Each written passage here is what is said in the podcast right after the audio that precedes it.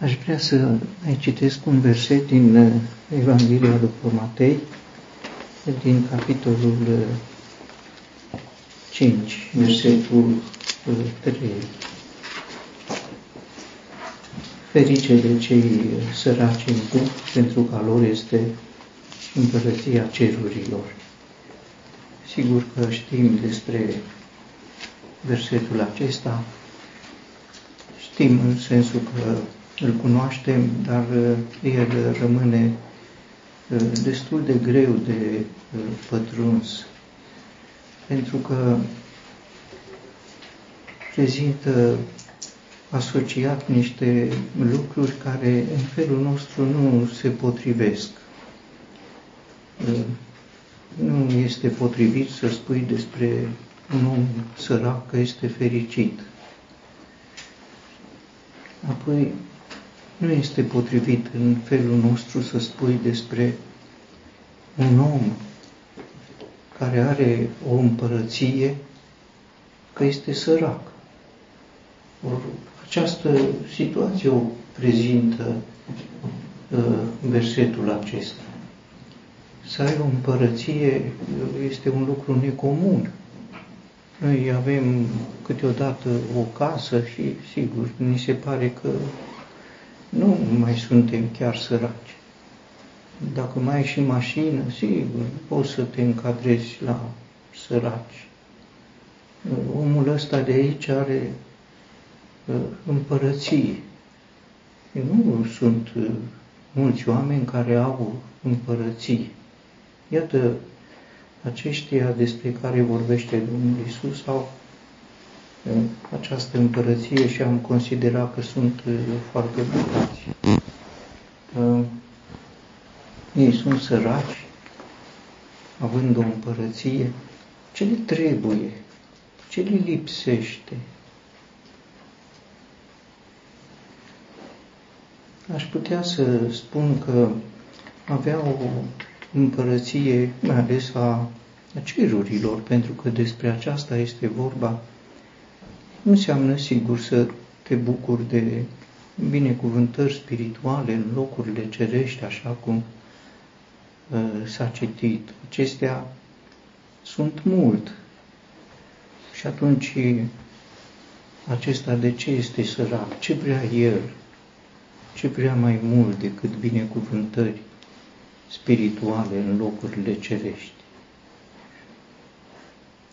Cred că am putea înțelege, încercând să pătrundem puțin în miezul acestor cuvinte, am putea să înțelegem nevoia nu de binecuvântările spirituale din locurile cerești, ci nevoia de comuniune, de viață cu cineva care este mai mult decât împărăția cerurilor, adică cu însuși Dumnezeu, cu însuși împăratul, să ai o relație ă, de viață cu ă, împăratul.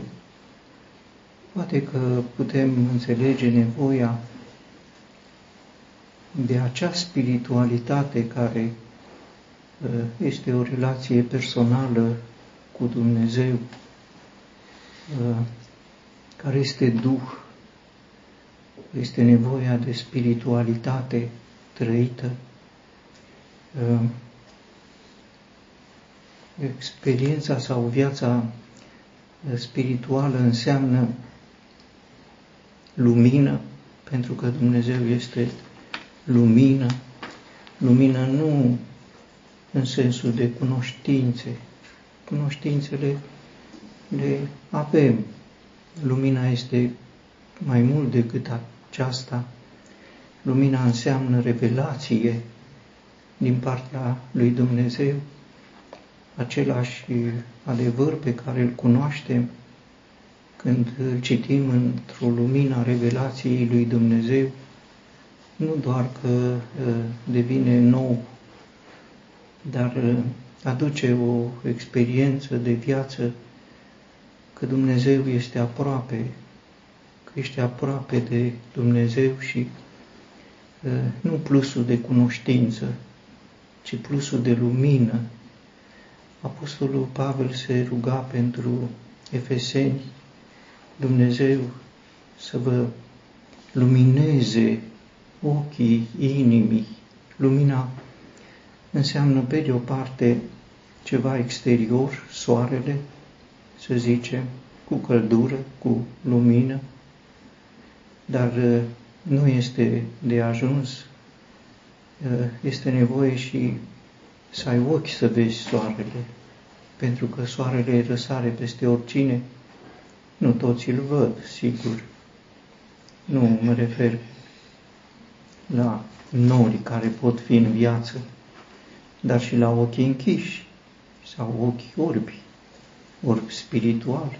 Nu cumva suntem și noi orbi, spuneau uh, iudeii Domnului Isus, în adevăr, ei erau orbi pentru că în timp ce orbul pe care îl vindecase Domnul Isus îl vedea pe Domnul Isus, l-a văzut pe Isus.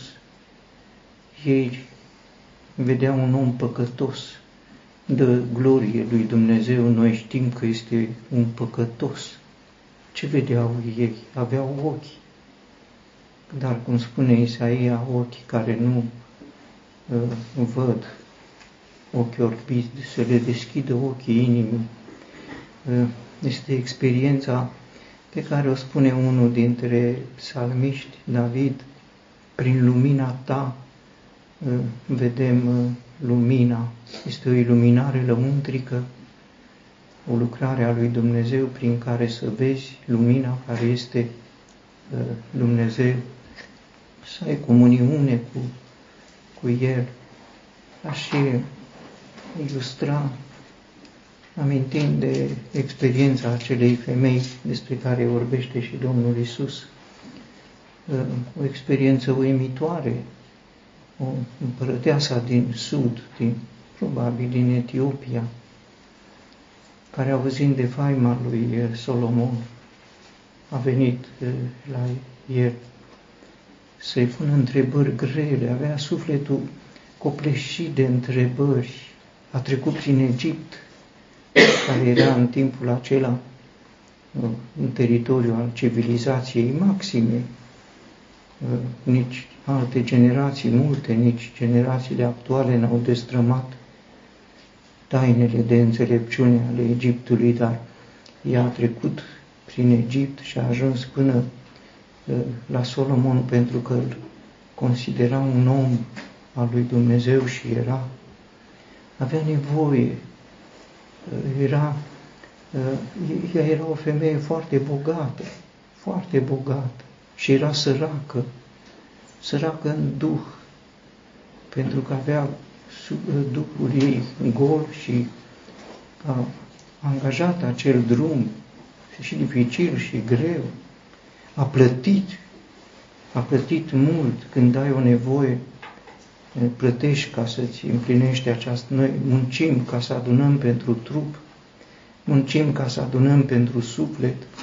Ea a muncit mult, a agonisit mult, a cheltuit mult pentru nevoia ei spirituală, pe care a înțeles că doar Solomon.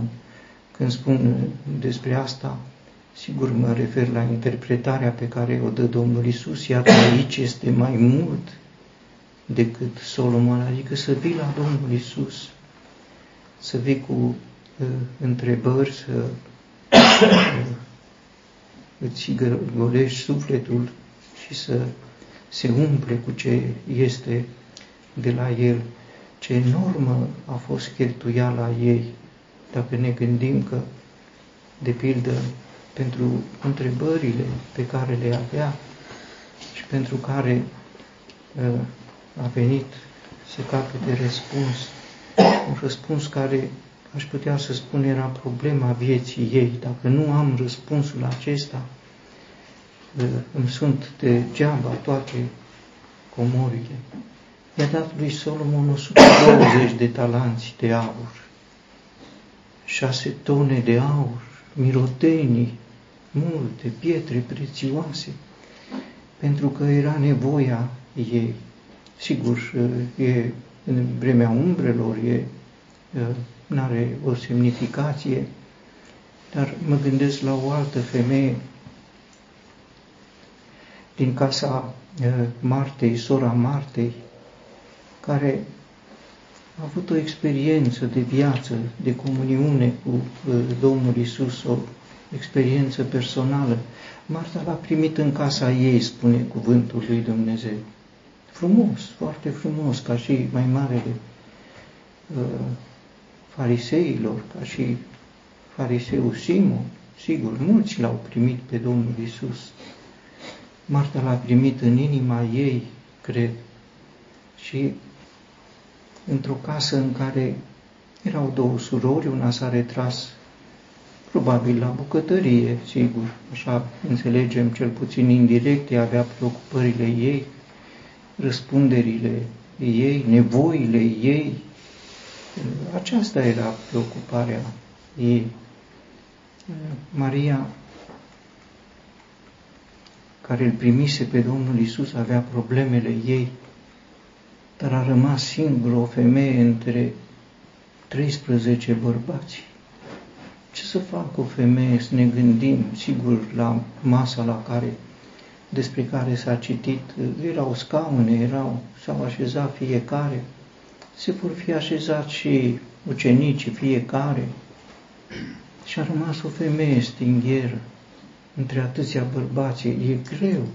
Nu ne e greu în atmosfera noastră când e o cameră plină numai cu bărbați și vine o femeie.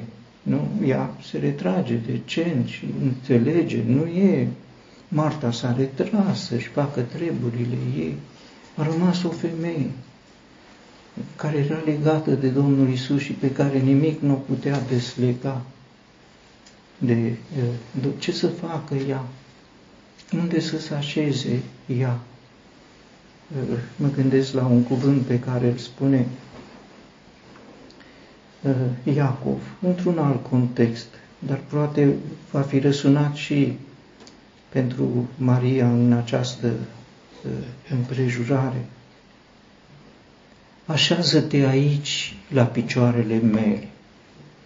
Este un cuvânt spus formal, așează-te aici la picioarele mele. Și va fi pus problema, Maria, unde să mă așez? Unde să mă așez? Sunt atâția bărbați aici.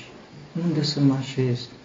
Așează-te aici, la picioarele mele și s-a așezat, a trecut peste orice și-a umplut ființa, venit și săracul, și-a umplut ființa cu cuvintele Domnului Isus care îi învăța.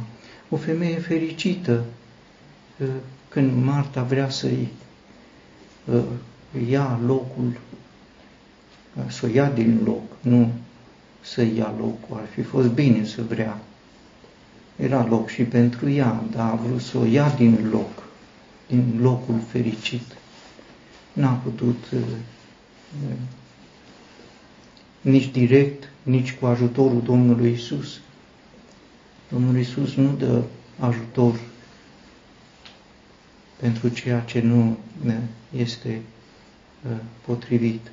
Un suflet fericit pentru care nevoia spirituală de Dumnezeu este mai puternică decât orice, ea nu se uită la împrejurare, nu se uită că e singura femeie între atâția bărbați, nu se uită că Marta are treburile ei, ea uită totul pentru că este dominată de prezența Domnului Isus și îi se pare normal să folosească această oportunitate. Sigur, împărăteasa din sud a venit mii de kilometri și a cheltuit enorm, iar ea, Maria, a avut dificultățile ei un om preocupat de spiritualitate, de Dumnezeu care este Duh, nu de ceea ce este carnal. Ă, lucrurile în ă, lume se împart în două mari categorii, carne și Duh. Carne în sensul sigur, cuvântului lui Dumnezeu, nu o să le carne și Duh. Ă, omul este carne Așa este aprecierea lui Dumnezeu foarte curând după Geneza. Omul este carne, toate întocmirile gândurilor din inima lui, nimic decât carne, pentru că totul este îndreptat. În fiecare zi numai carne, în toate imaginațiile gândurilor din inima omului, acestea, tot ce iese din noi, din acestea sunt Duhul meu, nu, nu poate uh, aici între aceste uh, gânduri care sunt îndreptate în fiecare zi numai la rău. La carne și duh, acolo apar evidente și tot așa de evidente apar când Domnul Isus uh, discută cu Nicodim noaptea. Ce este născut din carne este carne și ce este născut din Duh este Duh. Sunt cele două marcate, carne și sufletul e tot carne. Atunci când se spune de imaginația gândurilor, sigur, nu e trupul, e sufletul, omul nostru de afară, cum spune Apostolul, deosebit de omul nostru din, dinăuntru, care este de totul altă din altă materie, este din Duhul lui Dumnezeu. Dacă Nicodim a venit noaptea la Domnul Isus, cred că o nevoie a lui era nevoia de spiritualitate, nevoia de Dumnezeu. Sigur, ca să ajungi la Dumnezeu, trebuie întâi să parcurgi și oamenii știu, ca să ajungi la Dumnezeu trebuie să rezolvi problema cu împărăția, pentru că în jurul lui Dumnezeu este împărăția lui Dumnezeu și Domnul Iisus i-a spus, dacă cineva nu este născut din nou, nu poate vedea împărăția lui Dumnezeu. Apoi continuă dialogul, adevărat, adevărat îți spun că dacă cineva nu e născut din apă și din Duh, nu poate intra în împărăția lui Dumnezeu să vezi împărăția lui Dumnezeu o fază, o etapă, să intri în împărăția lui Dumnezeu o altă etapă, să ai, al lor este, al lor este împărăția, să ai împărăția este o altă etapă, dar nu se termină aici, pentru că acesta este tot sărac, el are nevoie în continuare, are nevoie de Dumnezeu, e bine cu împărăția, e foarte frumos, dar în împărăție este Dumnezeu sigur și aceasta contează mai mult decât toate binecuvântările spirituale din locurile cerești în Hristos Iisus. Un om care era preocupat de spiritualitate, de Dumnezeu, aș putea să spun că este și Zacheu, N-a mers uh, distanțe mari, nu, dar avea o problemă în ființa lui. Era bogat, nu-i lipsea nimic, dar avea un mare gol, era sărac, sărac în uh, cele spirituale, sărac în Dumnezeu, avea tot ce îi trebuie, dar era sărac, sărac în uh, Dumnezeu îi lipsea N-a făcut mare lucru, dar nici puțin nu este pentru poziția pe care o avea el de mai mare al vameșilor din uh, Ierihon.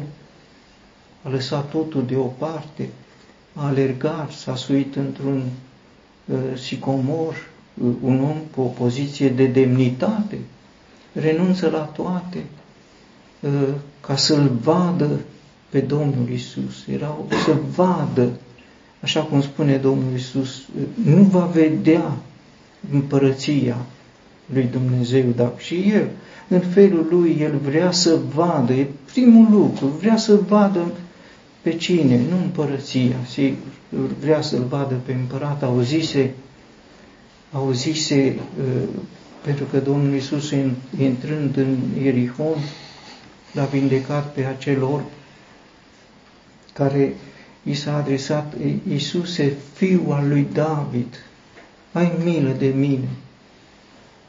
Fiul al lui David a răsunat la poarta Erihonului și în Erihon mai marele vameșilor auzind de fiul lui David. Cine e fiul lui David? Sigur, istoric e Solomon, dar profetic este fiul lui Dumnezeu. A auzit fiul lui David, fiul lui David. A venit împăratul, a venit împăratul în Ierihon și a alergat și el ca să aibă o poziție, o poziție care să-i permită să, să-l vadă, era mic de statură, cum să-l vadă pe împărat, era șansa vieții lui, era oportunitatea, a venit împăratul în Ierihon, s-a dus, așa cum l-a dus mintea pe el, dar cerurile aranjează această întâlnire între om și Dumnezeu, pentru că e o întâlnire pregătită de Dumnezeu, nu ni se pare nevoia noastră de Dumnezeu importantă, nevoia de Dumnezeu se naște din Dumnezeu, Dumnezeu este Cel care o pune și după ce o pune, El este Cel care împlinește această nevoie și aceasta a fost și experiența lui Zacheu. Zacheu, dă-te jos de grabă, trebuie să rămână în casa, l-a primit cu bucurie, nu ca Marta. Marta l-a primit pe Domnul Isus. Uh, Marta, sigur, o femeie credincioasă, s-a ostenit. Despre Zacheu se spune, l-a primit cu bucurie.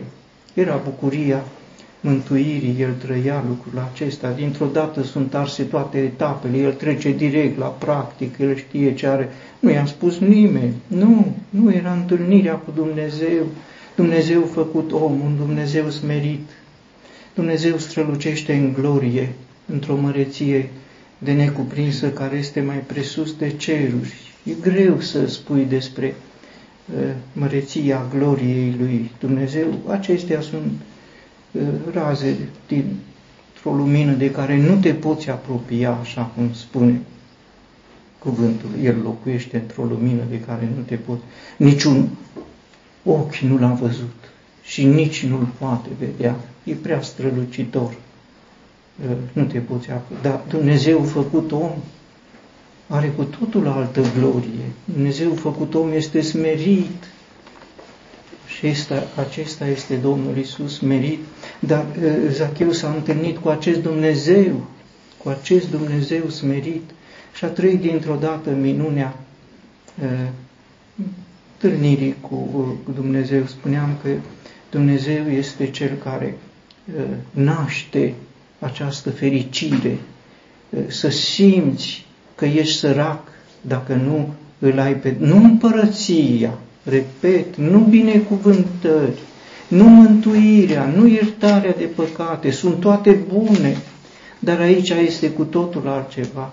Ferice de cei săraci în Duh, pentru că a lor este împărăția, ei sunt săraci fără Dumnezeu, sunt bogați ca o împărăția, dar ei au nevoie de Dumnezeu, nevoia de Dumnezeu, de spiritualitate, nevoia de comuniune cu Dumnezeu, așa cum trăia Maria la picioarele Domnului Isus, nu așezându-se acolo, nu căutând un loc, ci fiind invitată, așează-te aici, la picioarele mele, așa cum Dumnezeu îi spune Fiului Său învingător după întoarcerea de pe pământul unde a fost în rușine și dispreț și bajocură, tronul Tău, Dumnezeule, și-l așează pe tron, s-a așezat uh, pe uh, tronul lui, șezi la dreapta mea până voi pune pe rășmașii tăi așternut al picioarelor tale. Nevoia de comuniune, nevoia de lumină, nevoia de comuniune se naște din Dumnezeu. Mă gândesc la uh, copilul uh, Samuel, care nu știa nimic de Dumnezeu, uh, deși era în casa lui Dumnezeu, ce vedea el acolo era un man nenorocit. Și Dumnezeu e cel care îl trezește, îl cheamă Samuel, să nu știa nimic despre Dumnezeu. Dumnezeu are inițiativa să-l învețe, să-l apropie. Sigur, Eli știa, putea să spună, Vorbește, Doamne, că-și robul tău ascultă, dar el nu avea nimic comun cu Dumnezeu. El desfășura o activitate de mare preot, el făcea, el era mare, mare și mai mic decât uh, Samuel, copilașul. Pentru că copilașul Samuel avea comuniune, cu, vorbea cu Dumnezeu, pe când uh, marele preot Eli era evitat de Dumnezeu, i-a trimis un slujitor ca să-i vorbească tot degeaba uh, i-a trimis pentru că, sigur, nu nu avea el ceva comun cu Dumnezeu, cu împărăția, da, cu administrarea, cu treburile, cu preoția, cu sigur, astea erau, dar nu era dintre cei fericiți care au ceva uh, comun cu Dumnezeu. În Psalmul 42, nevoia de Dumnezeu este nevoia de adorare. Sufletul acesta este zbuciumat, îi lipsește Dumnezeu. Cum este cerbul însetat, așa însetează sufletul meu după tine, Dumnezeule, când mă voi duce. Pune speranța în Dumnezeu, căci iarăși ce-i lipsea psalmistului? Îi lipsea adorarea față de Dumnezeu, îi lipsea lauda față de Dumnezeu. Erau amintiri plăcute, dar era un prezent care era gol de spiritualitate, nevoia de a-L adora pe Dumnezeu. Experiența spirituală înseamnă lumină, înseamnă comuniune, înseamnă adorare și o recunoaștem în uh, trei uh, uh, obiecte simbolice, semnificative din locul sfânt.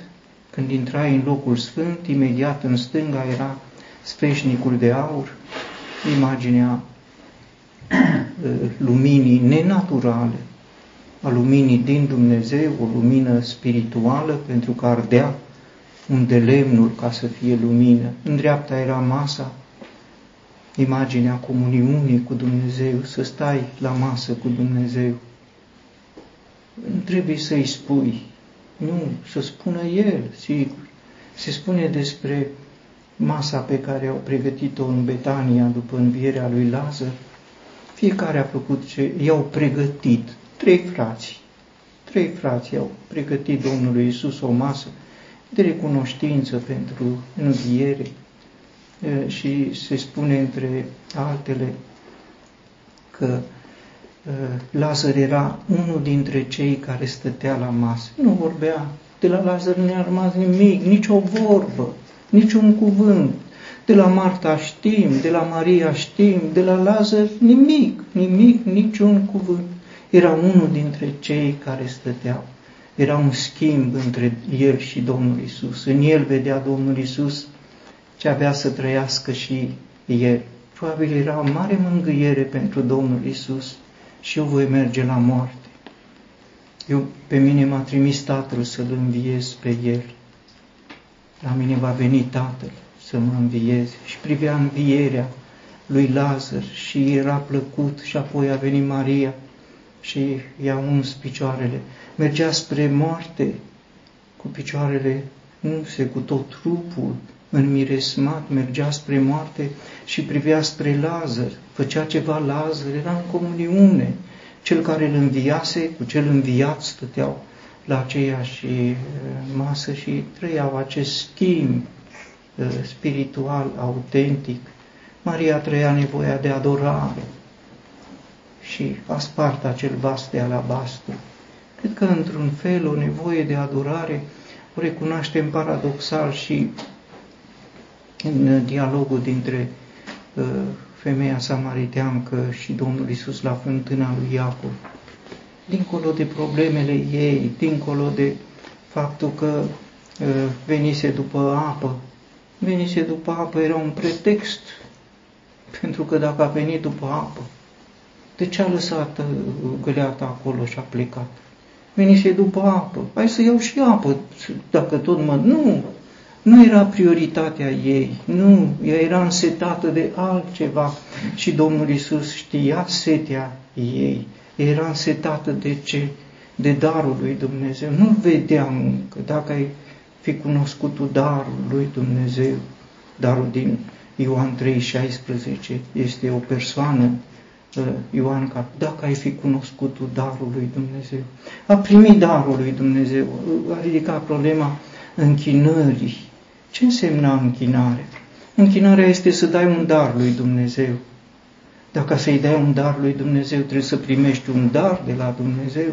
Și împrejurarea începe cu primirea darului lui Dumnezeu și sfârșește cu oferirea darului lui Dumnezeu în duh și în adevăr. Adorarea este uh, o experiență uh, spirituală. Uh, fericiții aceștia, fericiți, ferice de cei săraci în duh, au nevoia, simt nevoia de Dumnezeu, au tot ce le trebuie și sunt în continuare, au și împărăția lor, este împărăția cerurilor, dar nevoia lor cea mai mare este după Dumnezeu și nevoia pusă de Dumnezeu, El este Cel care o împlinește.